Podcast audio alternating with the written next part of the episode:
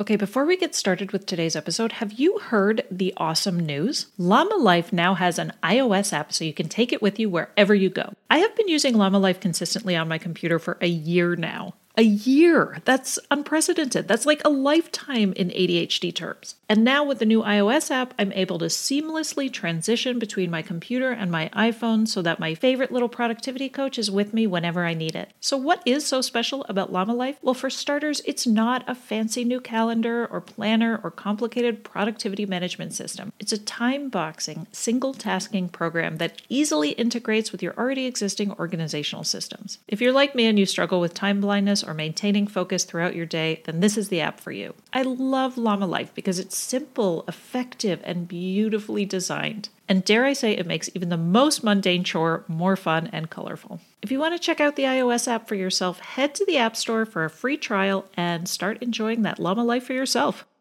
What's so special about Hero Bread's soft, fluffy, and delicious breads, buns, and tortillas? These ultra-low net-carb baked goods contain zero sugar, fewer calories, and more protein than the leading brands, and are high in fiber to support gut health. Shop now at hero dot co. I can so distinctly remember what the beginning was like, and I and I appreciate that because it, it's not so distant that I can't even remember being in a place that was such a hard time. But I'm getting further along to where like the pieces are starting to come together. And it was hard to imagine that when I really just felt like I was like flailing and would never figure it out. Hello and welcome to the Women and A D H D podcast. I'm your host, Katie Weber. I was diagnosed with A D H D at the age of forty-five, and it completely turned my world upside down. I've been looking back at so much of my life, school, jobs, my relationships, all of it with this new lens, and it has been nothing short of overwhelming. I quickly discovered I was not the only woman to have this experience, and now I interview other women who, like me, discovered in adulthood they have A D H D and are finally feeling like they understand who they are and how to best lean into their strengths, both professionally and personally.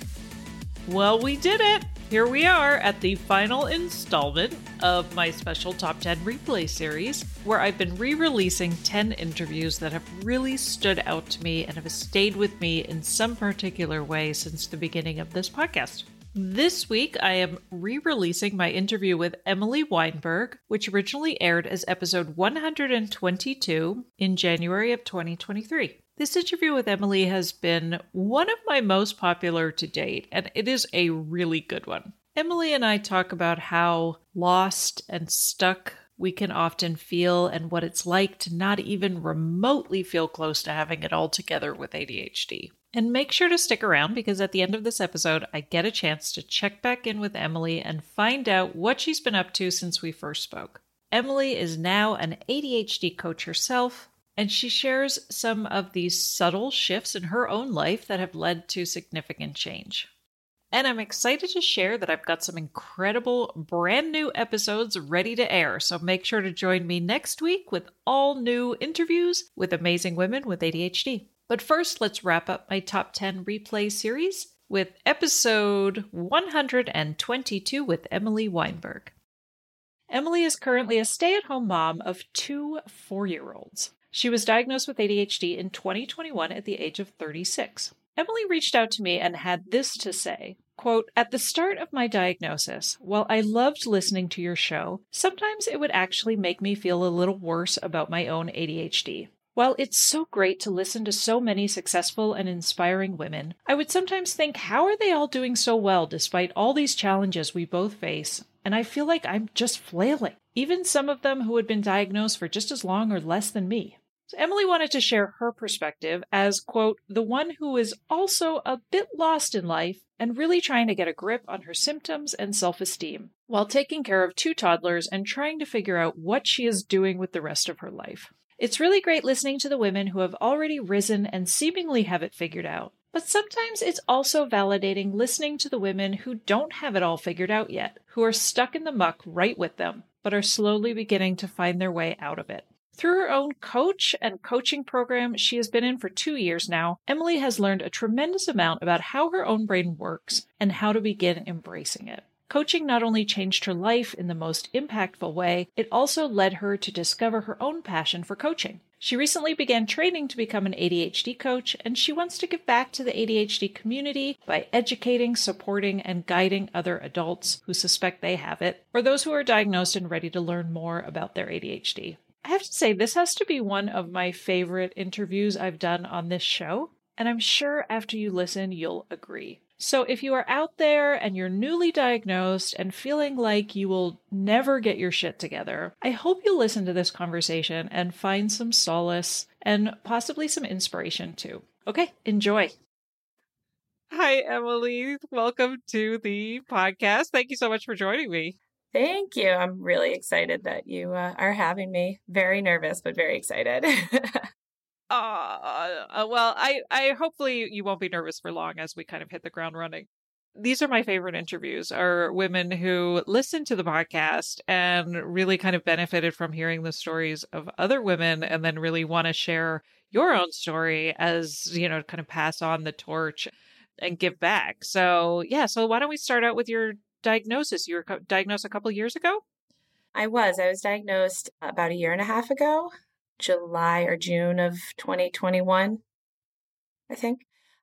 As I became like a kind of a young adult, maybe college, but a little bit after college, people kind of joked with me a lot that I had those kind of A D H D tendencies of easily distracted, interrupting a lot, losing focus. And I kind of laughed along with it and was like, nah, it's just part of my personality. Did not really think that I had A D H D. Again, I like thinking back to my childhood, there were no real issues there. You know, I did fine in school. I was a good kid. Nobody would have ever assumed that I had A D H D as a kid based on, you know, that kind of common knowledge of what it looks like. And so I kind of just took on that persona of a person who was like a little free-spirited, a little flaky, and kind of thought in the back of my head, well, like, hmm, this is A D H D. Like, it's it's fine. It's not really affecting me. So, or it is, but not in a not in a negative way based on these characteristics that people are pointing out. When I graduated, I graduated from the School of Education. Uh, I didn't go into teaching, and that, looking back, had a lot to do with A D H D. I got a nannying job that I was, you know, after about two years, I was like, done. Hopped into an early intervention job that my um, friend had been doing. And it was great for a while. It was make your own schedule. It was new every day. But about two years in, again, a little bit had to do with like a project that I was supposed to have been slowly accumulating over time. And I kind of wanted to get out before that had to be done. And then, you know, a little bit more nanny and what, whatnot. And then I finally got into teaching. And it like almost broke me, basically. I was, from an outsider's perspective, a really great teacher. I was really good with the kids. I taught effectively. And behind the scenes, I was like such a mess. I couldn't get anything organized. I couldn't plan more than a day in advance. And I just felt like such a fraud because I was kind of highly regarded at the school as being a good teacher. And to me, I was like, oh my God, if only they knew how messy and confused and kind of like grasping at things I really am. But I stuck with that for five and a half years. And you know, everybody says your first year is crazy. And then it kind of, and yes, my first year was crazy, but it never got easier from the sense of like getting my flow. Like I never, planning never just kind of happened. Every year was new. So this is an interesting tidbit. My, my wife and I actually got pregnant at the same time, which is a whole other story. But so we had our son and our daughter a week apart. So then motherhood came and I loved it at first. I got bored a little bit in. I had a hard time doing anything else besides taking care of these babies. And about when they were around a year, I started going to therapy because I was like, I'm not doing as well as I thought I would be doing. I was so excited to be a mom. I thought, you know, after all my years working with kids and nannying and all this, like this would be it. This would kind of come naturally to me. And I just uh, was like flailing. So I was in therapy for a while. Pandemic. Pandemic made things a whole lot worse. And then this very random comment by somebody I had connected with through Instagram, because she and her wife had also carried babies at the same time. And you make those weird connections, you know, had like posted some question about Christmas decorations and have you put yours down, yada, yada. And I kind of rambled back to her this whole reason why ours are put away, but because my wife likes things put away. And if it was up to me, they'd be up till April. And then you know, I gave this whole thing. And she just responded being like, do you have A D H D? Because that was a very A D H D response. And I was like, that's weird. I was like, no, but that's weird. And um, like that set me off on the tailspin of learning and being like, what? What that that's A D H D? Oh my God, this. And then learning about the executive functioning. Oh, sorry. And this is a little side note. One of my best friends, also very similar to me, we joke we have the same brain, was diagnosed with A D H D. And after she was, she kept on being like, you got you you got to go get diagnosed. I like, I really think you have it. And I had somewhere seen this thing about like executive functioning disorder. And so I kind of came back with her like, I think I actually have executive functioning disorder. Like that, that seems to make more sense. Like the the hyperactivity thing, the like run by a motor, like I don't that, but executive functioning disorder, like that I get. So then when I found out that that's a majority of A D H D, I was like, oh, well, okay, that makes more sense now. And learning about inattentive instead of hyperactive, like that is me with my brain just constantly going, but I'm not very hyperactive myself out- outwardly. So after looking into it and doing binging on some podcasts and being like, okay, this is, this actually explains everything. I um, got a referral from my therapist. I had to wait four months for the, for an evaluation, which felt like forever, but I know now listening is not that long in the A D H D world. I finally had the appointment. I, you know, I had been like that waiting mode for like four months for this appointment. I had all my notes written on paper. I had talked to my dad about my childhood. I had filled out like these booklets that I had printed offline where I filled them out. My wife filled them out. And like, I was like in it. And it was a telehealth thing. And she popped on and it was this very unfriendly psychiatrist and was basically like, what are we doing today?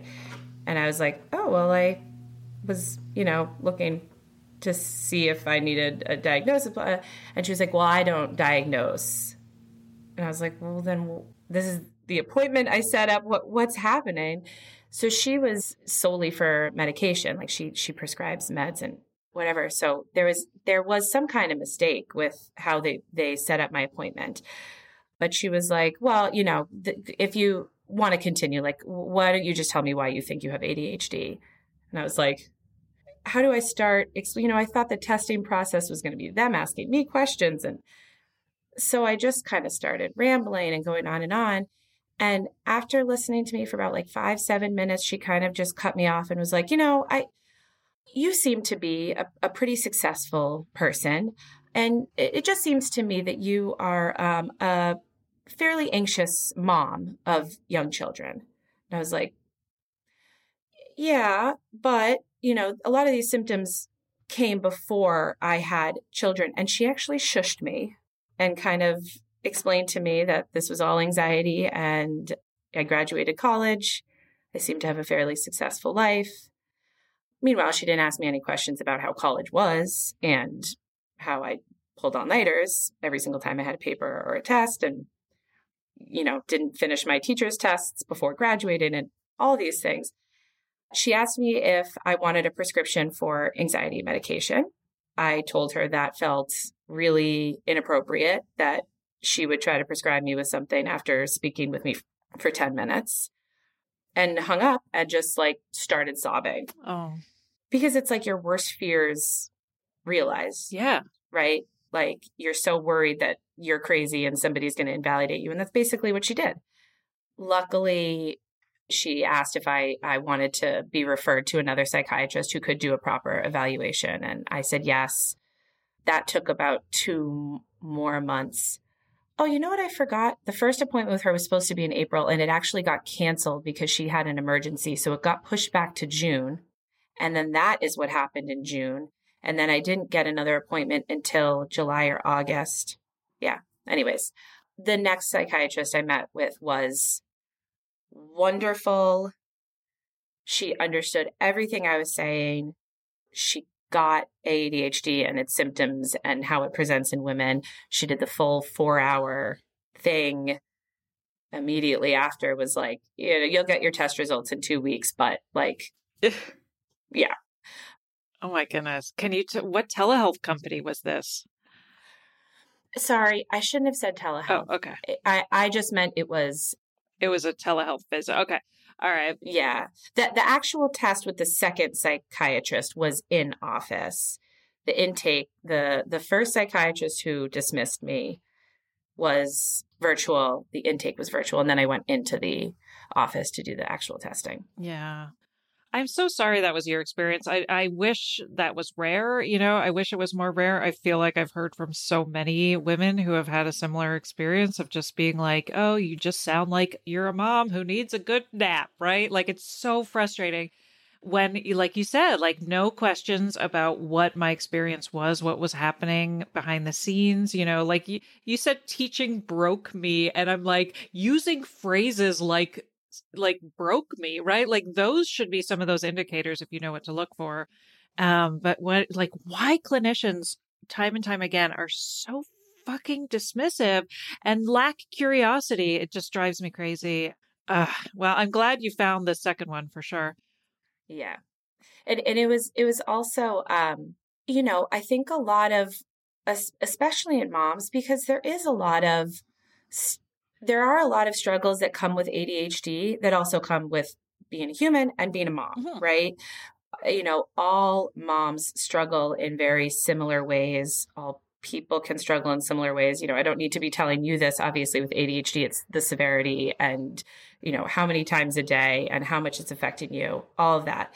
But when you do get into like mom life and you're realizing these ways in which you struggle, and there is so much of the like narrative of like, that's being a mom, it's hard to feel like you can look beyond that to say like, no, but this actually feels harder for me. I get that it's hard for a lot of people, but something about it feels harder for me, you know, almost like you're, it's like self-indulgent, but like you're making an excuse or you just can't hack it or whatever, because all moms are going through this. So to already have that in the back of my head of like, you know, am I just struggling because I'm a new mom? Like, and that's, that's what this is. And then to have a psychiatrist basically repeat that back to me. The one thing I will say is I had joined an online A D H D coaching group in, in April when I first thought I was going to have my appointment. And really, really, really thankfully I did. I think I had been in it for two months before this appointment because it got pushed back to June. And A, I learned so much more about A D H D in that coaching program because a lot of it has to do with education. B, I had heard a lot of stories already about how this had happened to some people and how they had been dismissed and how you can get a second opinion and find a new psychiatrist. Um, so it had already been kind of prepared that this might happen. It didn't make it any less like gut punch, because in my head, I did kind of still have this optimistic view that, oh, you know, I, I live uh, outside Boston, and I was thinking, you know, we have all the best in the country, like that, that must happen if you live in, you know, like some, you know, maybe small town where you don't have many, you know, psychiatrists to choose from. And so I kind of had this optimistic idea that that won't happen to me. So I was really thankful that I knew that, because it allowed me to get a second opinion and not just be like, it was all in my head. I guess I'm like, if I hadn't joined that, I, I honestly don't know what would have happened if I got that response. And that was kind of it. And I felt stupid for even trying. So I'm really, I am really, really thankful. And, and I also try to share that a lot whenever I find out that people are thinking they might have it, or recommendations for how to prepare for a diagnosis, because it, it's just so important to realize that it's not just like a few psychiatrists or doctors who don't get it. Like, unfortunately, it really is. It seems like it's so many of them. And the ones that you can find that do get it seem to be like rainbow unicorn doctors, you know, or clinicians, or, or whoever they are. So yeah, really, luckily it allowed me to keep going and get uh, a second opinion. Yeah, that's such a, it's such an endorsement for not only trusting your gut and really kind of, uh, you know, feeling like if you have a strong reaction to what you read about A D H D, what you see about A D H D, if you're having a strong reaction, to really go with your gut about that, but also like, like you said, like finding community and finding other people who you can talk about this experience with, because it is so hard to articulate. And we do often, so often get trapped in that self-denial role. I don't, I don't know if it's self-denial, but just like, you know, that internalized ableism or whatever you want to call it, where you're sort of like, well, maybe if I just try harder, or, you know, maybe another year it'll get easier, or like all of those things that we tell ourselves that are like, maybe I'm just feeling sorry for myself and I am just lazy, you know, all of those ways that we contribute to our own self-doubt because of, you know, not feeling like we have a reason to complain, right? Or just being like, well, you know, this is just what life is like. Right. It's hard for everyone. Like, everyone struggles in this way, especially during the pandemic. It was really hard to feel like I could complain because of how hard it was for everyone and how much harder it was for some people. I mean, I was really lucky in that I, I wasn't working at the time. I was, I was just, I was with my kids. So I didn't even have to juggle work and my kids. I saw people doing that and was like, I don't even know how it's possible. I don't know how you do that. So even just the thought, and I wasn't even doing it. I couldn't even, I was just having a hard time managing my kids without other stuff going on. And it, and it, you're right. It, it, it's like this like general consensus of like, life is hard, it's hard for everyone, makes it really hard to like voice that maybe certain things are harder for you. And especially with A D H D, because, you know, of course you share the like, oh, I, I'm constantly losing things. You share a story of how you lost something and somebody will be like, oh yeah, but like that would happen to me too. I'm like, and that's such a common feeling, obviously, with everybody who has A D H D of like, great, you lose things too. Yeah, I know, right? But like, all, like just all, like, are you so used to it? Like when my wife loses something, it is so upsetting to her. And she's so frustrated with herself because it doesn't happen. Whereas she's like, you know, frantically searching for her wallet. And I'm like, this is my life. Like, I'm, I'm not so frazzled by it because I just, we'll, we'll find it. But like, it's inconceivable. And sometimes she'll be like, I don't know how you live like this. You know, like, I don't know how you lose things all the time because this is driving me insane.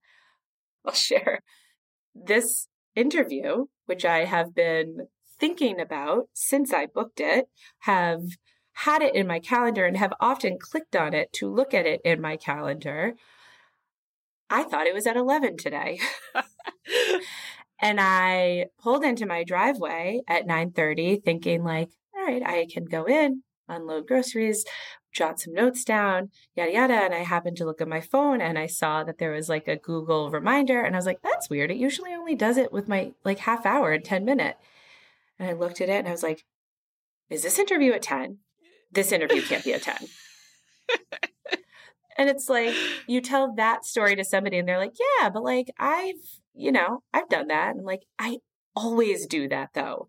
And it's in my every single time I have looked at that for the past month, it has been an eleven o'clock interview. I have scheduled other things in my day around an eleven o'clock interview.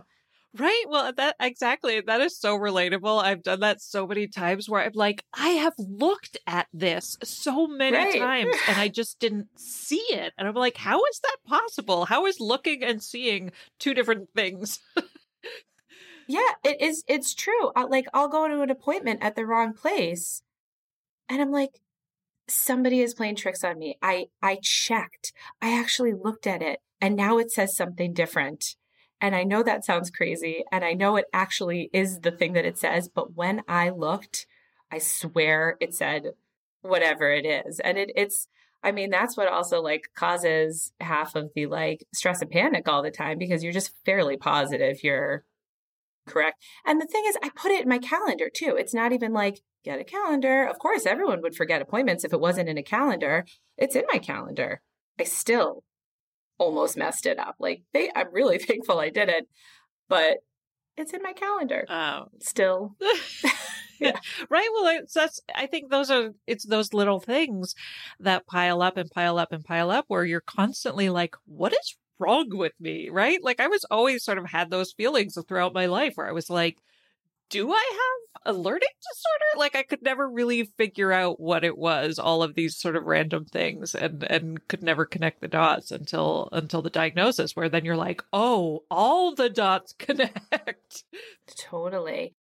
This episode is brought to you by A D H D Online, the only online source I trust for clinically comprehensive evaluations and treatment for A D H D. With A D H D Online's one-of-a-kind assessment, you can start your assessment when you're ready, complete it on your schedule, and get your results from a licensed psychologist in three to five days. Not only will you learn whether or not you have A D H D, you'll also get information about your risk levels for anxiety and depression and other related conditions. A D H D Online believes that mental health care should be streamlined and accessible, so they offer their assessment at a fraction of the price you would pay for traditional evaluations and treatment. Get the help you need without breaking the bank or waiting months or even years for an in-person office visit. As a listener of the Women in A D H D podcast, you can save twenty dollars off your assessment. Simply head to adhdonline.com slash women ADHD podcast and use code women A D H D twenty at checkout. Again, that's adhdonline.com slash women ADHD podcast and use code women A D H D twenty to save twenty dollars when you book your assessment. You can find that link in the episode. episode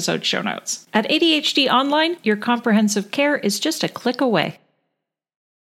This episode is brought to you by Loop Earplugs. Loop earplugs are my ultimate companion to a calmer and more focused life. If you're also an adult with A D H D, autism, or sensory issues, rest assured Loop earplugs are designed with us in mind. Whether you're at your favorite coffee shop or in your office cubicle or simply at home with your kids, with their advanced noise reduction technology, Loop earplugs gently lower the volume without blocking out the world completely. They're made from soft, hypoallergenic materials that are comfortable for extended wear. They fit snugly in your ears, ensuring you can wear them discreetly throughout the day. Plus, they come with a sleek carrying case, making them convenient to take with you wherever you go. Now that I'm in grad school, I love to use the Engage Plus loops whenever I'm walking around campus. They're specifically designed to reduce the level of sound entering my ear without completely blocking out all noise. My teenager loves her quiet loops for studying, and my son loves his Engage Kids loops for For short intervals like riding the school bus or taking tests at school. As a listener of this podcast, you'll get ten percent off your order when you visit loopearplugs.com slash women ADHD. That's loopearplugs.com slash women ADHD, and you can find that link in the episode show notes. Your life, your volume. I will say, like, the one of the biggest things that has really changed for me and been like just so beneficial for my mental health is exactly that, that like, what is wrong with me, right? Like, I can't even count how many times I've said that in my life, because when you do a stupid screw up like that, and you just like want to go back in time and like redo it, and the like, what is wrong with me? Like, how did I mess that up again? I didn't realize how much that was just like crushing my self-concept, which in my online program, that was kind of one of the first things you work on is your self-concept. And um, the the what is wrong with me thing just like came up so much. And The first shift I saw once I really started, you know, working on my self-concept, learning more, was that I wasn't, I wasn't saying what is wrong with me anymore. Like, I was laughing about more of that stuff that I did, because it, it became like a, like, of course I did that. Like, me two years ago, I would have been in such a tizzy if I screwed up that time. And I would have just been like beating myself up. And now I'm just like, that is so, like, that's just, it's part of the territory. Like, now I don't get mad at me. I like get mad at the A D H D, which feels a little bit better. It's like, ugh, brain, but not like you are a horrible human being because you screwed this up again. And I actually, I will give a really good example of when a really big one happened. And I was like, wow, I, I am making changes. I was going uh, with my family to Santa's Village, which is in New Hampshire. It's like a little theme park. I've actually been there. Yeah. Like in the eighties. Yeah. Yeah. It's, you know what? It's fun. I, I, I think also because I, I was medicated and knew more about my sensory issues when we went, I was able to enjoy it. But earlier in the summer, we had been to um, Storyland in Santa's Village. And we were kind of talking about both of those things leading up to this trip. And I'll I'll say how I screwed up first. I put Storyland in the G P S unknowingly. And we drove, we woke our kids up at like six forty-five in the morning. We packed everything. We were going to get there like before it opened. My wife like loves being early to things. It's, she was so pumped that we had actually gotten out of the house, going to be, you know, some of the first in line so we could ride rides before there were lines, all this stuff. We're getting closer. We're doing like a five minute countdown with the kids. They had been like really good the whole car ride. We were like actually going to make it four minutes, three minutes. We get a little closer and we pull up, and it, I saw the Storyland parking lot, and my whole body, it like clicked what I had done. And I was just, I, I, I had this like freak out. I, I was like, oh my God, oh my God, oh my God, oh my God. I'm so sorry. I'm so sorry. I'm so sorry. Because I knew now we were going to have to drive an hour to the next place. We were not going to get there early. We were meeting some family. It was a total disaster.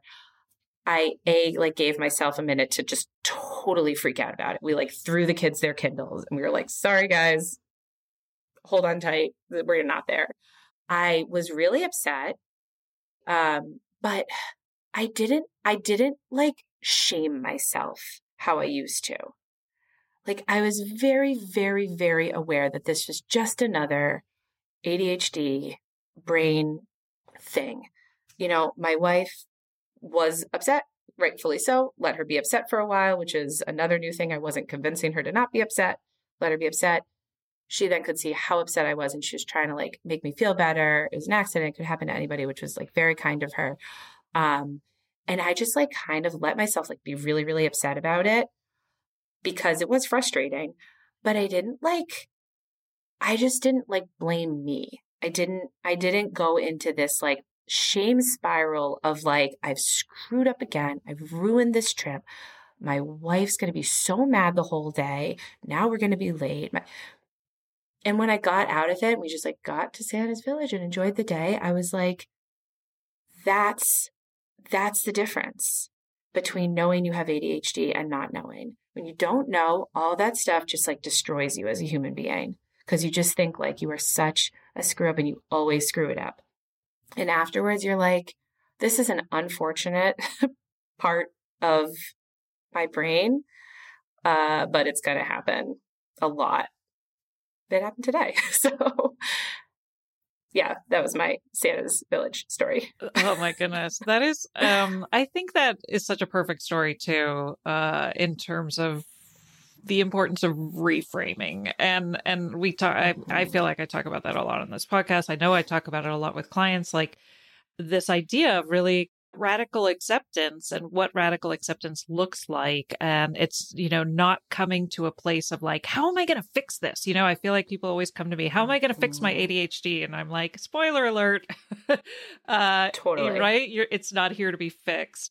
Uh, it's here to be sort of accepted and managed and embraced in some ways. But like, what does that even look like? And I feel like your story is such a perfect example of like how the dominoes can fall in one direction if you're fighting it and like angry about it and, and, and, um, feeling shame about it versus how the dominoes can fall in a totally different direction when you're sort of like, okay, this, this happened. This is what happens. Right. And, and now what? Right. Right. Yeah. And it stinks. Like, it's really annoying that it happened. Yeah. And I feel bad that it has affected my whole family as well. Um, but right. But it is kind of a part of it. And when you talk about fixing it, like when I joined this program, I one hundred percent thought it was about fixing how I was, right? Like I was going to learn to be a proper adult who could do things when I was supposed to do them. I, I, it's like, I didn't know how. I couldn't wrap my brain around like how I would learn that, but I definitely thought it was about learning how to function like properly.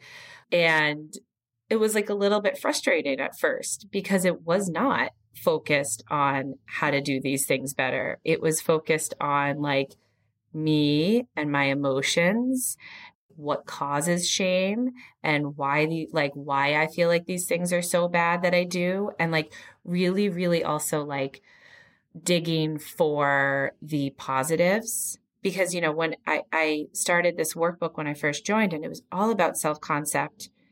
And I wrote it down and then I read it and I was like, oh my God, like I, like, I hate myself. I don't, I didn't even realize it because I presented as like fine, which had a lot to do with like masking and a little to do with how I was raised and a lot, but nobody would have known how little self-esteem I had from looking at me, you know, still, because I, I also don't share this part of me with just everybody. I mean, I, I'm not, you know, I'm not like a social media A D H D person. I'm just like a regular person who like, if it can fit into a conversation that I can tell you I have A D H D, I'll tell you, but also you might never know this about me.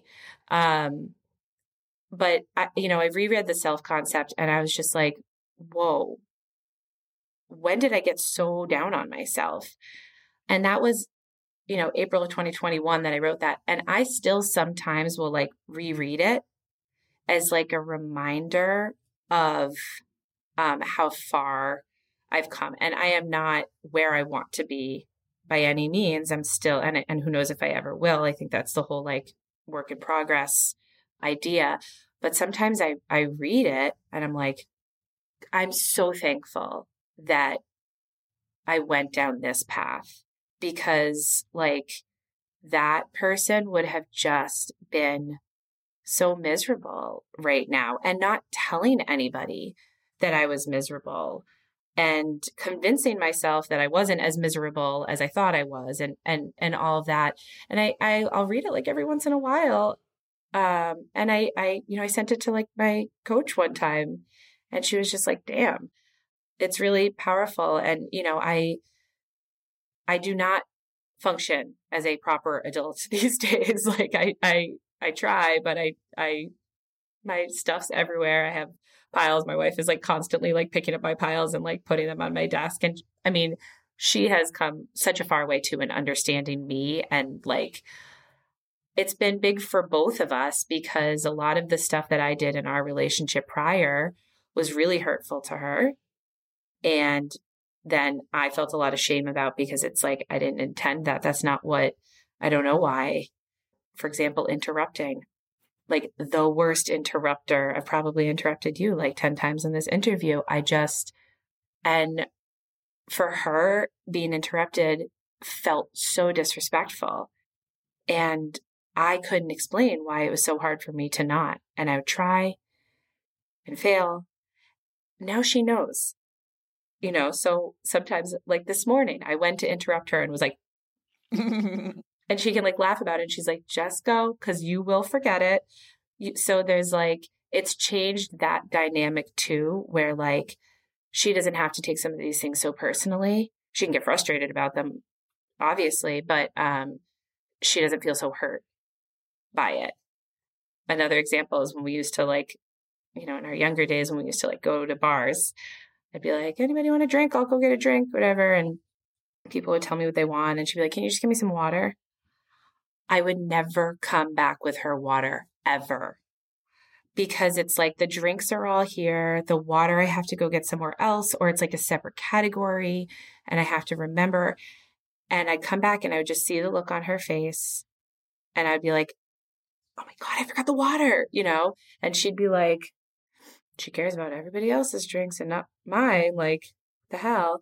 And now that, you know, that working memory piece is way more understandable, that it's like, I do care about you a lot, but also the thing you just told me is gone. It does not, until I see your face, it's gone. So yeah, it's, it's, it's little things like that that have really changed a lot of like how we view each other. Yeah. Right. I know. I, I, that idea of like, I do care a lot. So then therefore what's wrong with me? Right. Always coming back. What's wrong with me that I'm not willing to do these things? Yeah. Right. Or like, I screwed up again. I hurt her again. Like, yeah. Now, you had mentioned when you reached out to me, you had mentioned that when you first started listening to this podcast, you for, sort of felt disheartened by the fact that it was like all of these interviews with women who felt like they had it all together and were were mastering their A D H D, and you felt like a hot mess.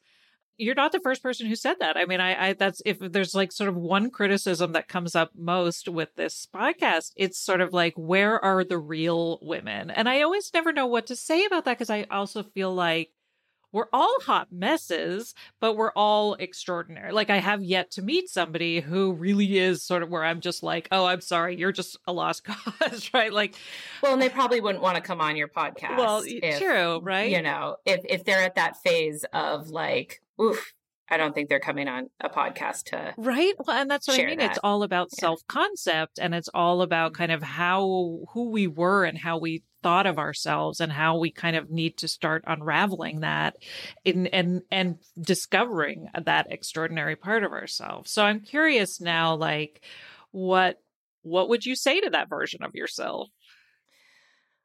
Well, yeah, it's, you know, I, I really binged your podcast for uh, a lot, because um, it was a podcast where it wasn't like, it was educational, but not from a strictly like, here are the symptoms, here are things, you know, it was, it was so personal, and it also wasn't fixy, like, here's how we can do it better. Here's how we can overcome this thing that's hard. It provided, I mean, you get this all the time, so much validation. Like, it was mind blowing, really. And I had, this is after, I can't really remember when I started listening. It was early on though. And so the idea that women have come on who are like really successful and doing well and have A D H D is inspiring. And then sometimes it can feel like, huh, well, wait a minute. I had just kind of like realized maybe I'm not as far along as I wanted to be because of all this A D H D stuff that's been holding me back. But these people are like uber successful, and they also have A D H D. So it almost becomes like yet another way to beat yourself up. And I think a lot of the A D H D podcasts tend to feature people who have their stuff together, who are, who are known, or who, um, you know, have an established career or whatnot, because that's, um, either people know to reach out to them, or those are the people who really want to be on podcasts and share their stories. This was actually part of something that I had set for myself, which was uh, like a long, year-long goal. And this was like a small step of it. And when I first, I almost like when I was hearing people talk about their stories, I was like, how would I tell my story? I've never really told my story. I've never like discussed just me at length as it pertains to A D H D. I have, you know, bits of conversation with lots of different people, but I don't know how, and I still now, I don't remember even forty minutes ago how I told my story. So if I told it again, it would probably be different. It's like, I don't know how you like get on a podcast though. Like, I don't, who would, who would want to hear that?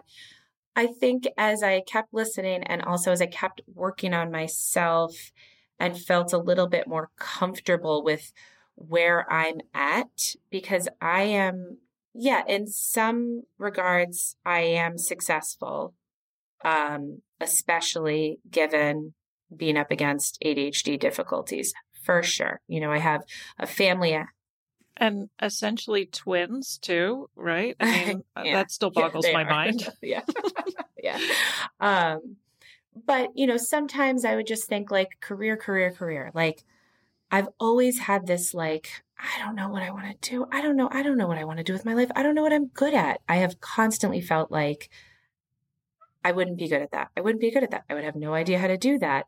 I hear you and a lot of guests a lot of the times talk about how you're like serial entrepreneurs and you're always starting a new business. And I was like, I would never do that. I would never feel like I had an idea and could just start it, because I'd be like, this is a cool idea. I have no idea how to do it. So we're just going to, um, but I, I don't know. I guess I started to be like, I don't have it all figured out by any means. I'm like starting to, it's taken a really long time. And I feel like it's probably important for other people listening, especially at the beginning of their A D H D journey, who are like, what, how do these people have it all together? To maybe see somebody who's like maybe in the middle kind of, of like, I have really learned a lot. I have come a long way. I still really struggle with so many things. I do not have my career established. I am like working in that direction, but it's, t- it has taken so long. And, and especially I remember at the beginning, I was so impatient. I just, everybody is like, you just want to like figure it out and like be there. And I still have moments where I'm like, I just want to be there. And I'm constantly reminded by my coach and many, many, many people, like there is, there is no there, because when you're there, you want to be further there. Like I've always thought of it as like, eventually I'll cross this like rainbow bridge and be on the other side of A D H D. And, um, you're not, you never are, like you're further along. I've always kind of like pictured like a moving sidewalk, but going in the opposite direction. And so like, you're walking, walking, walking, and it like, you like take a break and it kind of pushes you back, but it just, it kind of never ends. And sometimes when you like that, like you get burned out, it like kind of pushes you back and you have to figure out how to get back to where you were. And I, I feel like I'm at a place where I can so distinctly remember what the beginning was like. And I, and I appreciate that, because I feel like I can help people who are starting where I feel like I started. It's not so distant that I can't even remember being in a place that was such a hard time, but I'm getting further along to where like, it's like the floodlight thing has like narrowed a little, you know, it's not like, what am I doing? It's like the pieces are starting to come together. And it was hard to imagine that when I really just felt like I was like flailing and would never figure it out. And I feel like I'm in a place where I am starting to figure it out, but I want to, like anybody who is listening, to feel kind of like relieved almost in that, just hearing like, I'm not where I so wanted to be right when I started. And that's, and that's actually okay with me. I thought the fix would be like landing where I saw myself as like successful career, overcoming the A D H D stuff. I could get everything done, and, and I'm not, I'll never be there because I'm not fixing anything. So I think you asked what I would say to that person, and I didn't answer your question at all, but that was kind of the purpose of wanting, reaching out and wanting to be on the show, to be like, uh, hi, I'm like your average Joe person with A D H D. I can share some insight, maybe. Yeah, right. And um, I, I, when you were talking, I got this image of just like somebody kind of flailing in a river, you know, grasping at sticks or trying to grab at things that are floating by, and and then just sort of letting go and and giving in and, and surfing and letting the current take you, right? And I sort of feel like, I feel like for me, a lot of that reframing, a lot of this inner work that has happened around A D H D, along with coaching and, and therapy and the education around what this is and why I am the way I am, and, you know, all of this combined has allowed me to to ride the current in a way that I don't have that anxiety anymore. I don't have that desire to fix. I don't feel like the, the answer is at the end of the next self-help book, right? Like a lot of that anxiousness, that eagerness, that in, that impatience is gone. And, and so that's where I sort of feel like I can provide some perspective too, right? Where it's like, like you said, on the moving sidewalk, which is so brilliant, right? That idea of like, yeah, I don't feel like I'm really closer to a goal, but I feel less lost, I guess, um, in terms of, in terms of elu- feeling like I've eluded something that everybody else is getting. You're, you have a real gift of, of articulation. It's just funny to get that feedback because I, it's, I sometimes, we all, we just ramble, right? And we just like talk in circles. And I so frequently afterwards, I have to stop myself from being like, does that make any sense? Because in my head, it did. I'm glad it does to you. Sometimes, I mean, I think, you know, you have A D H D too, so it makes sense. Sometimes it wouldn't if you don't. But um, I, I, I should add, I should like very, very, very much credit so much of this to my coach and my coaching program and therapy. Like, I, I you know, I do take meds. I am so aware, though, that the meds would be doing nothing without coaching. Therapy is super important too, but I think in terms of like the self-concept thing is, is, is, is feels like it's the biggest thing. All the other stuff can kind of come with it. Um, but that this, I've, I've been in this program for now almost, almost two years and like super life-changing. And I joined it, uh, again, assuming it would be something that I, like I tried and I spent this money on, and then I just didn't keep up with it. And I kind of can't believe I have stuck with it for this long. So not only do I get coached, but it, like you were saying, it's a community of people with A D H D. And I just feel like the past two year, two years has been like so brand new to me because all of a sudden you are hearing other people's experiences and sharing your experiences and validating each other. And you can say anything and you don't sound crazy. And it's just like this world of like, oh my God, there's more people who have functioned like me. Like this isn't so wild and out there like I have been made to feel or telling myself. The community really is everything. Like in the past, like maybe judged people who had like really good online relationships. I'm like, hmm, met them. uh But some of these people like know me really well and I know them and like share stories. And it's just, it it's like all this stuff that you kind of kept inside, which is probably just like weighing you down so much. Like, that's embarrassing. That's embarrassing. Don't tell anybody that. That's, you know, you just one by one, you start to like let it out. And other people are like, I totally get it. I've done the same thing. Or like, you have nothing to feel bad about. Or, you know, I would have handled the same way. And you're like, oh my gosh, this is so great. So yeah, wherever I've come on the moving sidewalk walk, which like, it, do you think in, I think in visual oh my God, yeah, imagery absolutely. All the time when it's, it's so much because of that. Yeah. I like joining that. And I went back and forth about it for so long. And I think I like broke down to my wife about it and she was like, just join the program. And I was like, it kind of costs a lot of money. And she was like, just join the program. Right? That's the hardest thing too, is thinking about return on investment with that stuff and like expense. So what is, what is the program? I think I know what it is, but I want to... I, I, so it's um, a focused program with um, Kristen Carter. I was just going to say, I think this sounds like Kristen Carter's community, but yeah. It, it, yeah. And it's, uh, you know, that's it was the first podcast that I binged on and... you know, after like two months of going back and forth, I was like, I, I'll just try it out. And I joined again before I was diagnosed. So I, I totally felt like a fraud. Like I don't belong here.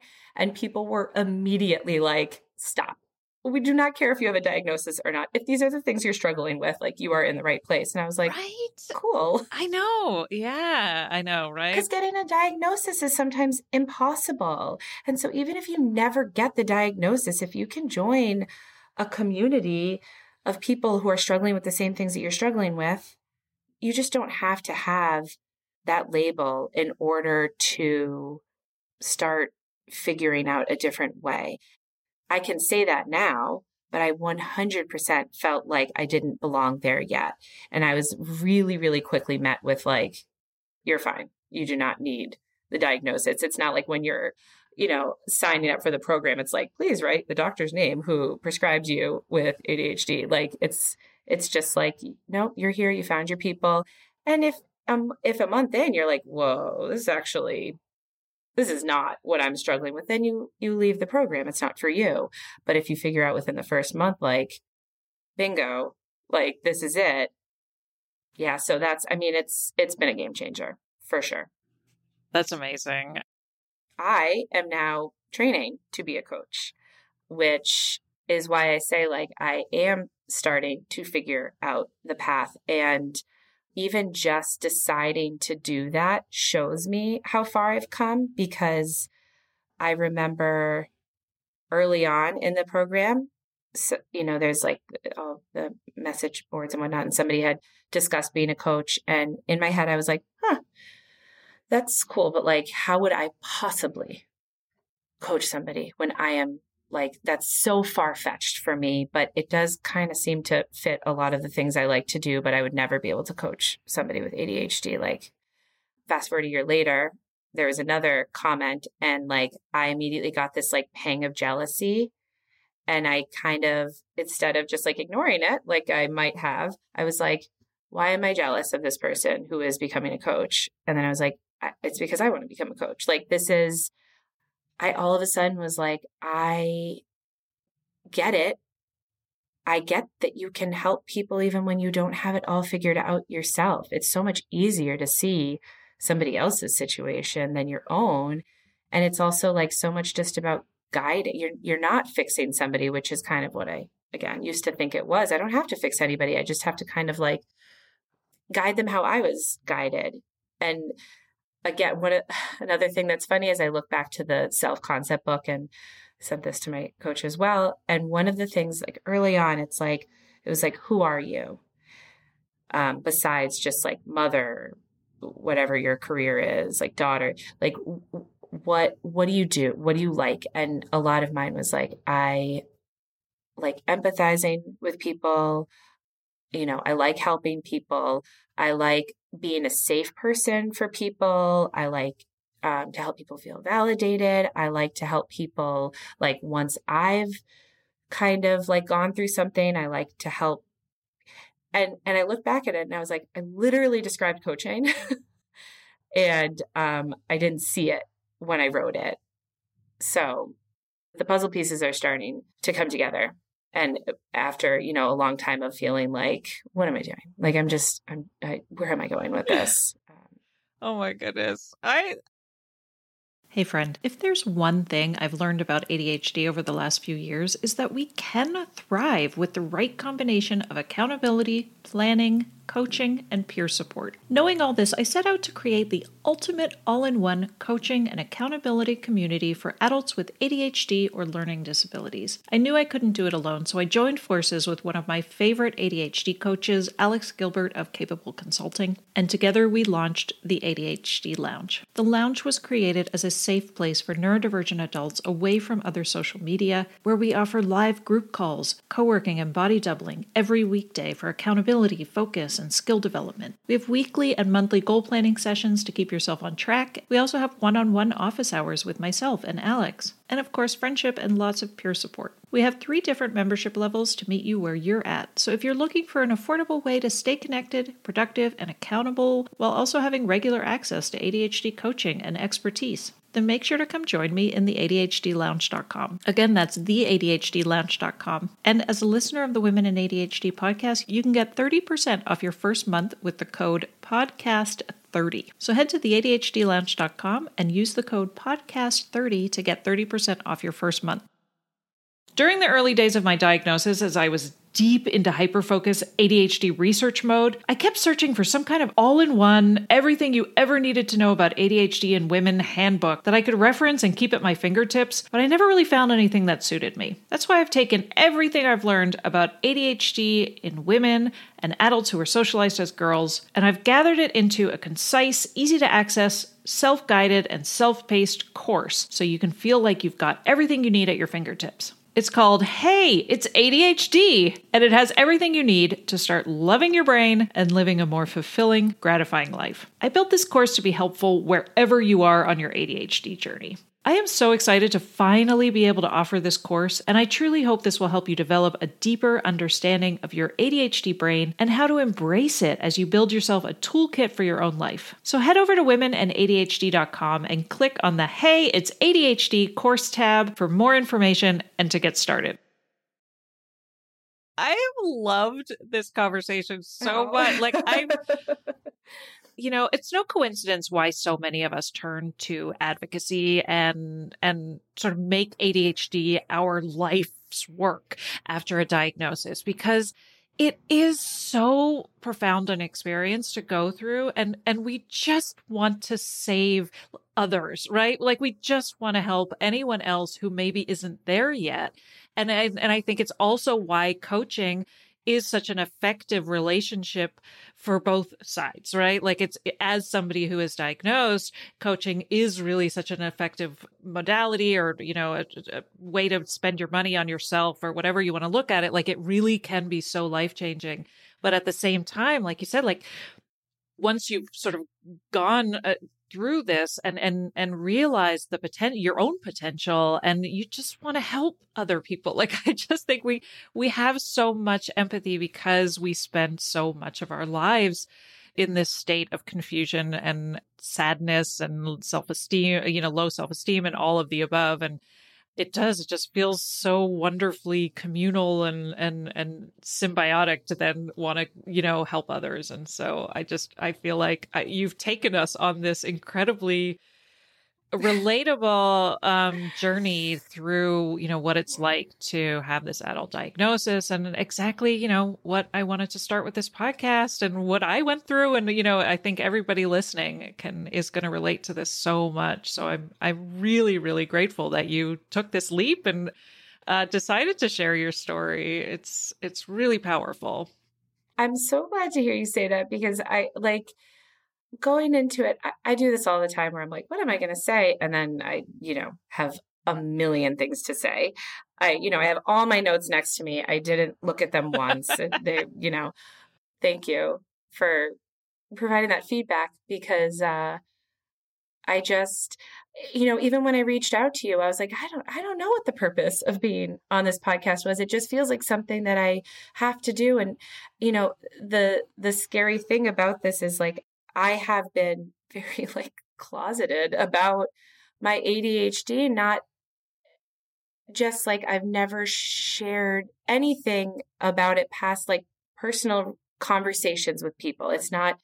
And I was like, I feel like I could use being on this episode as the like, all right, here it is. Like, cat's out of the bag. Like it's your- I, I, I, it just, it is what it is. And, and now, like, I don't know if you have questions, like, you know, in terms of my friends, like sometimes I see things that like people are struggling with and I'm like, oh, that might be A D H D. Do I tell you? Can I have this conversation with you? And it just took a kind of stranger's one comment to me. And I told her this afterwards. I was like, I, I reached out to her like a year later, was like, I just need to let you know that like you just saying that one, like, do you have A D H D? And she was like blown away by it, because that when you have A D H D, if you're going to start going down the rabbit hole, you're going to go down the rabbit hole. And sometimes it just takes like the one person to be like, that's, that's a little familiar. And I want to be more open about it, because her openness allowed me to be where I am. Um, but being open about it has been really hard for me. So hopefully it won't be moving forward, especially if I want to be an A D H D coach. I probably have to share. Well, I think anyone listening, I'm sure there's going to be people listening to this episode who are like, okay, when is she starting? Come on, get your get, get your certification now. Um, so when you do launch your business, please come back and let me know so people can find you. And I'm going to take you up on that because I'm going to be like, well, now I'm a coach I know, and I have right? no idea what to do. um, so I, I can't not ask you if you could name it something else. Would you call it something else? Do you have a name for it? You know, I'm going to be your cliche guest who's like, I hear you ask all your guests this. And I, yes, the, uh, obviously the attention deficit hyperactivity is like the worst name ever. I don't really accept, you know, like I- I've been kind of cheating off some other guests. It's like regulation, right? It's like regulation, regulation, regulation. It's, we don't, mo- emotions, attention, focus, motivation, everything. It's like here and then it's gone. And well, I think that you can like work with that if you understand it. I still think like that's the heart of it. So something along the lines of like regulation deficit disorder, because it's not just your attention. Like everybody says, I am aware of everything in my room right now. That's why it's so distracting. I would like to regulate that, which I'm able to do right now. Sometimes, sometimes I can't. So the long short of it, R D D, but also regulation. I guess that's not, others might not really understand that. I don't know. It's the best I got. I was going to say, I know, right? Like, even if I, anytime I think about like what I would rename it, like executive functioning is, you know, regulation, emotional regulation. I'm like, I don't think any of those would have tipped me off in the early days either, you know? So I'm like, right, exactly. Cause I didn't know what regulation was before I learned. Exactly. So I'm like, regulation. I don't know yeah. what would have done it for me. I, I honestly don't, because it's so, it's everything, right? It's everything all at once. That's oh, like that movie, right? It's like everything. The, it's all- like the something feels off disorder. Something feels off and you can't pinpoint it. Disorder. Right. And well, that's why I found like, you know, when I finally, there was that book that was written ages ago, but you know, the, the book, uh, you mean I'm not crazy.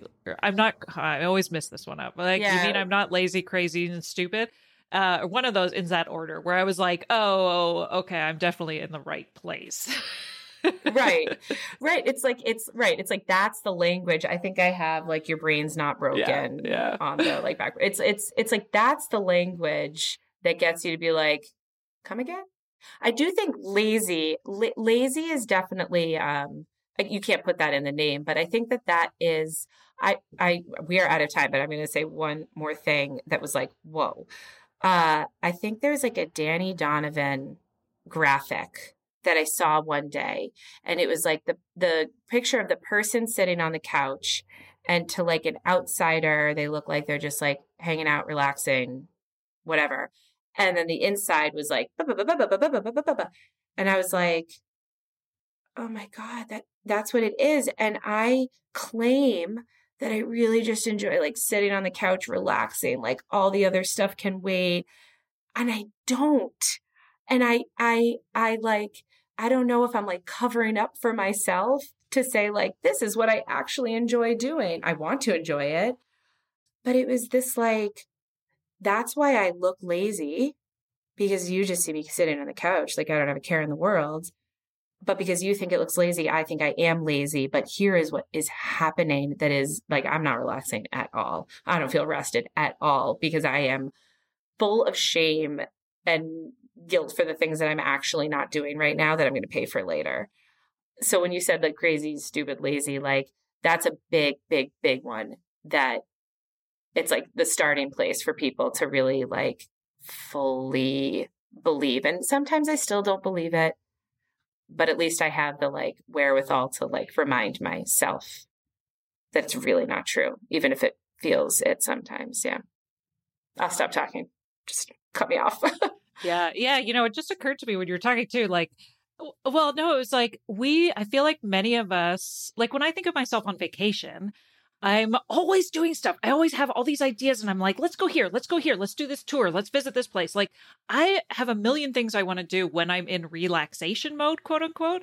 But when I am lying on the couch, I'm in like paralysis mode, right? And I, and I, that was a big thing for me, that like paralysis has a lot to do with internalized hyperactivity and, and, you know, the sort of intersection where internalized hyperactivity and executive dysfunction meet looks like laziness and relaxation and, you know, lying around scrolling on your phone, but it's actually like a lot more complicated than that. So it's interesting to me how it's like, I will spend my quote unquote, like when I'm supposed to be productive is when I'm lying on the couch. When I'm supposed to be relaxing, it's when I'm running around doing a million things. So you're doing fun things and you're also doing really fun things, which like it's easy to get up and do fun things. It is the worst to get up and do dishes and laundry and paperwork and you know. Right. So, but yeah, just that reminder that like, no, I'm actually not lazy. It's just what the thing is.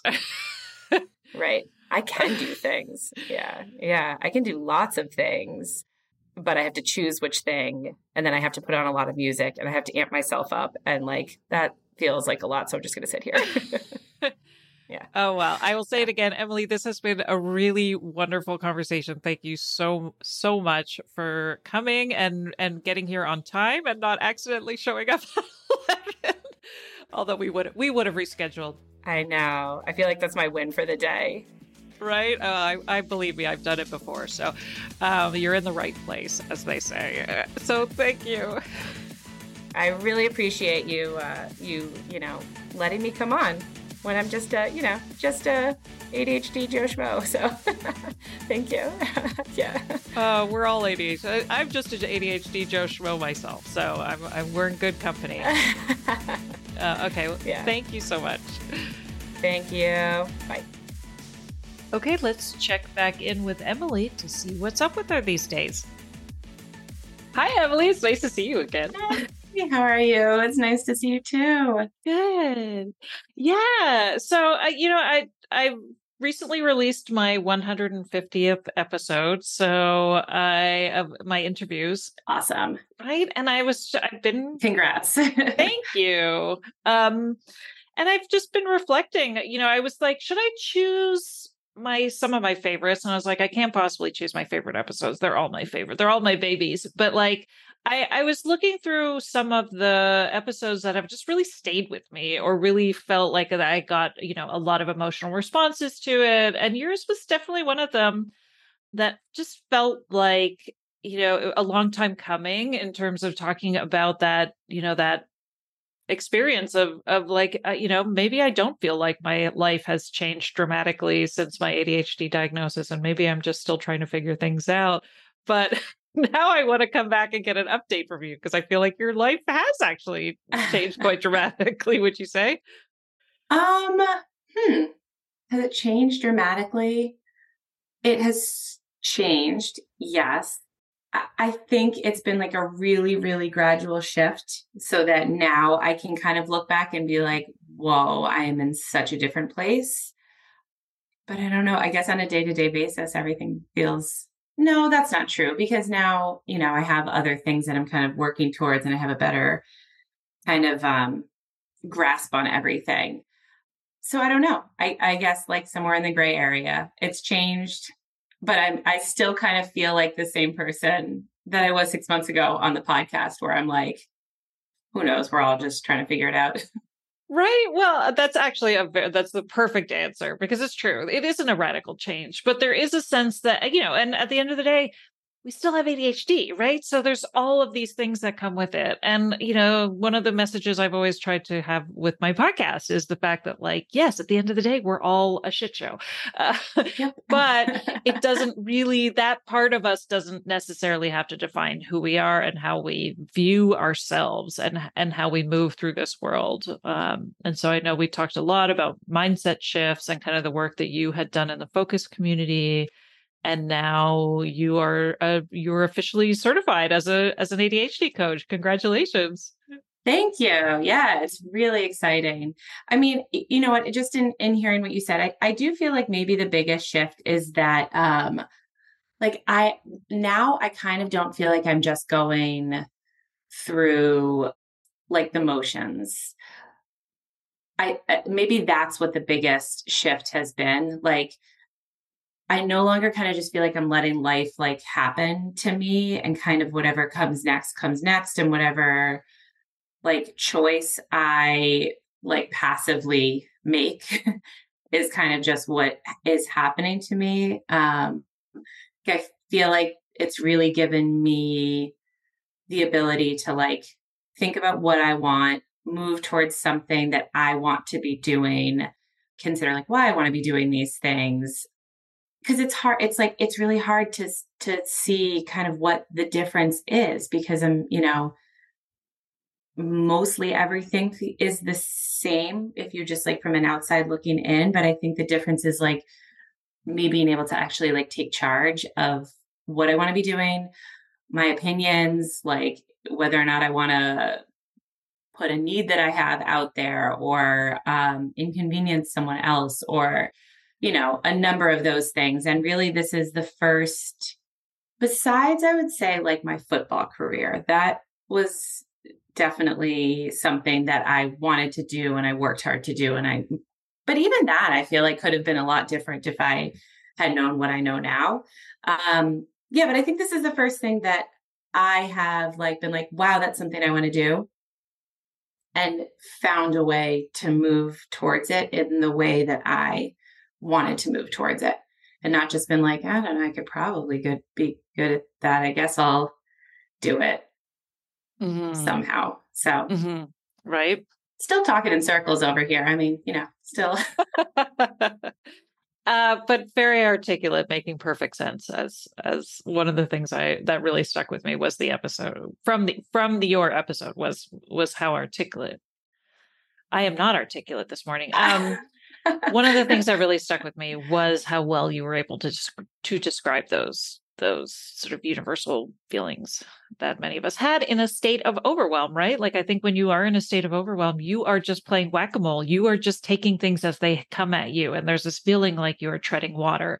And I feel like when you are able to, especially with the proper coaching, you know, you're able to kind of step outside of that version of you and, and see it for what it is. And then once you're kind of, once you're outside of that overwhelmed version of you, and you can start to look at it and say, okay, what am I learning from this? What is this information? Where am I going to go? And then you can actually get to a place of introspection where you can start to reflect and strategize and make intentional decisions, right? But I think so many of us are teetering on that overwhelm and burnout all the time, thinking, fix me, fix me, fix me, right? And I think a lot of it is undoing that um, that treading water and just kind of getting to shore so that you can take a breath. Yeah, yeah, totally. It's, it's, it, before it's kind of this feeling of like, I just got to do what I got to do. And, uh, you know, this is life, and life is hard, and it appears to be easier for a lot of other people, but who knows? So I'll just kind of try to fight my way into looking like I have some kind of handle on things that I don't actually have a handle on, but it appears I have a handle on them. And that, that's kind of, it's like, it's like you're saving grace when you're, when you are kind of like, I know you talk about often like the swan or duck or whatever it is, like paddling underwater. It's like you're saving grace that, uh, that you appear to kind of like know what you're doing. And I feel like it also becomes really evident, kind of like that change that has happened within me, when I do go and coach someone who I like so relate to, because I'm like, yeah, like I was literally in your position of having all of this like self-doubt and shame and guilt and like frustration and just, you know, wanting to be different or for it to feel easier or whatever.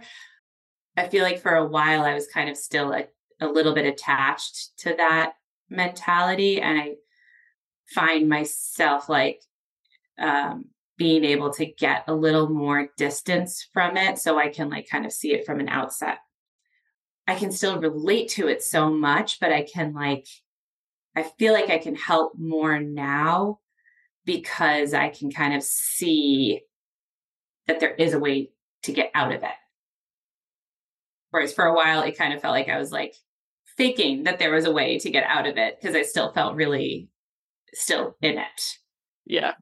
No, no, no. That makes total sense, right? It's kind of the difference of like, you know, the fact that we all read all of these self-help books thinking the answer was going to be at the end of the book. And then it's like, no, I'm I'm following all the instructions and it's not working out for me for some reason. You're like, you just have to let go.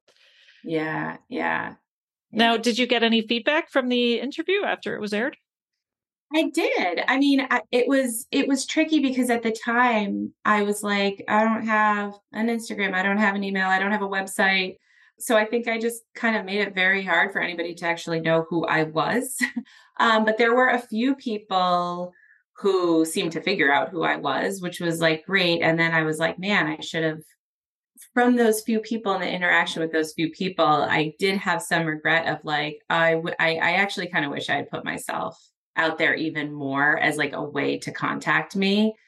And I actually ended up doing practice coaching with somebody from Australia who had reached out to me, just like asking questions and like being interested. And it was right around the time in my program where I was like really trying to ramp up my practicing. And I was like, well, listen, I do need some people to practice on. Like if you want some free coaching where I'm not like, I'm still trying to figure it out too. And that was like such a amazing experience. And we're still in touch. And it's like, you know, I think we did like six sessions and then daylight savings, like just totally screwed us up.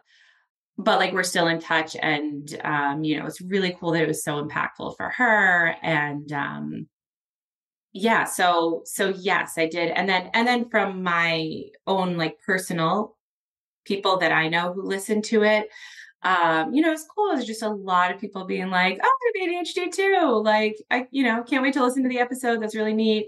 As well as, you know, I had a friend reach out kind of saying like, who does not have A D H D, who's really a really good friend, who's like, I never knew you had A D H D. Like, I'm sorry if you felt like you couldn't tell me. And I was like, oh, no, no, no. I, I kind of thought you did know. I'm not trying to guilt people.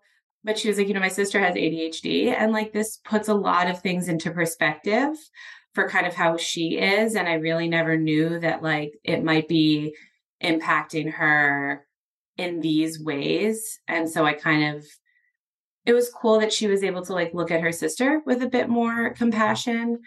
And so that was kind of something that I hadn't really expected. Like I was thinking if somebody has A D H D and they listen to this, it's cool. Like they'll relate.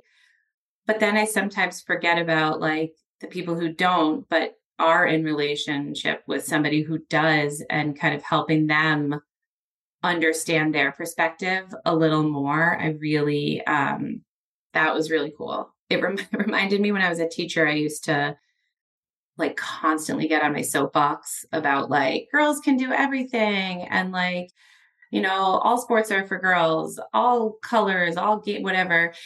Thinking so strongly about like the little girls that I was trying to impact and like, I'm a football player. Like, don't tell me girls can't play football. I'm a football player. And also remembering the little boys who are also getting the same message, how equally impactful it was for them. So that was kind of a cool byproduct that I hadn't, I just, I didn't expect that part of it. Yeah. Yeah. Aww. Well, I'm just excited to get a chance to be able to reconnect with you and also thank you for the influence that you've had on me and my journey and the influence, you know, on the the um, conversation that we had and how much I appreciated it. And I certainly got a lot of feedback from that episode. Uh, uh, a lot of people really appreciating you sharing your story. So I just, yeah, I'm just excited to get to see this journey unfold for you and update use uh, update your website so that people can now reach out and update your Instagram. Yeah, I have it all now. Now, now I, I, I have it all put into place. I'm like, really, uh, I'm ready. I'm now ready to actually connect with people and, and, you know, offer the support that I have.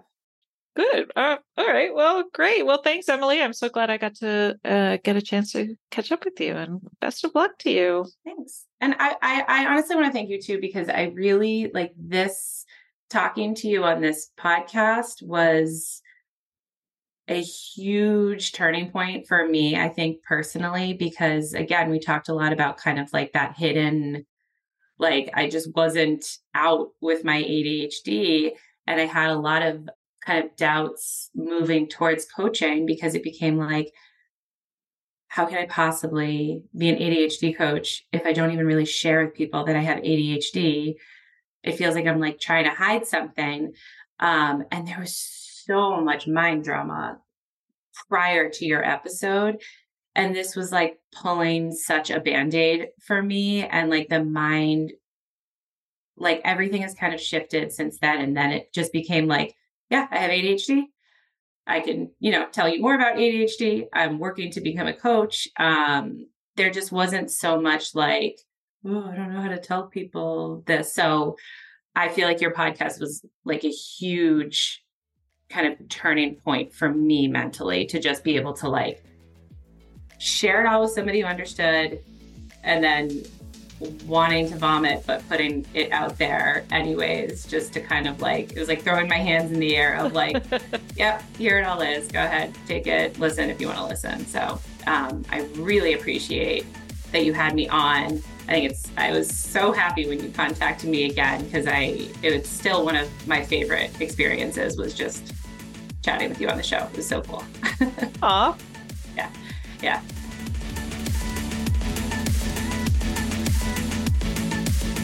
There you have it. Thank you for listening, and I really hope you enjoyed this episode of the Women and A D H D podcast. If you'd like to find out more about me and my coaching programs, head over to women and A D H D dot com. If you're a woman who was diagnosed with A D H D and you'd like to apply to be a guest on this podcast, visit women and A D H D dot com slash podcast guest, and you can find that link in the episode show notes.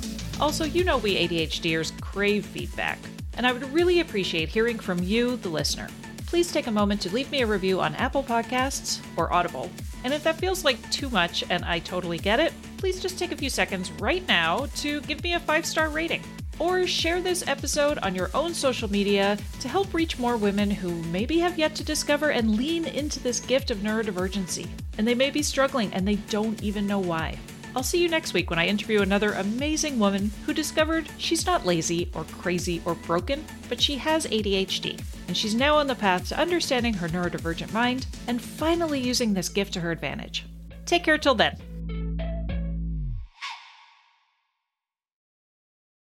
Okay, before we get started with today's episode, have you heard the awesome news? Llama Life now has an iOS app, so you can take it with you wherever you go. I have been using Llama Life consistently on my computer for a year now. A year! That's unprecedented. That's like a lifetime in A D H D terms. And now with the new iOS app, I'm able to seamlessly transition between my computer and my iPhone so that my favorite little productivity coach is with me whenever I need it. So what is so special about Llama Life? Well, for starters, it's not a fancy new calendar or planner or complicated productivity management system. It's a time-boxing, single-tasking program that easily integrates with your already existing organizational systems. If you're like me and you struggle with time blindness or maintaining focus throughout your day, then this is the app for you. I love Llama Life because it's simple, effective, and beautifully designed. And dare I say, it makes even the most mundane chore more fun and colorful. If you want to check out the iOS app for yourself, head to the App Store for a free trial and start enjoying that Llama Life for yourself.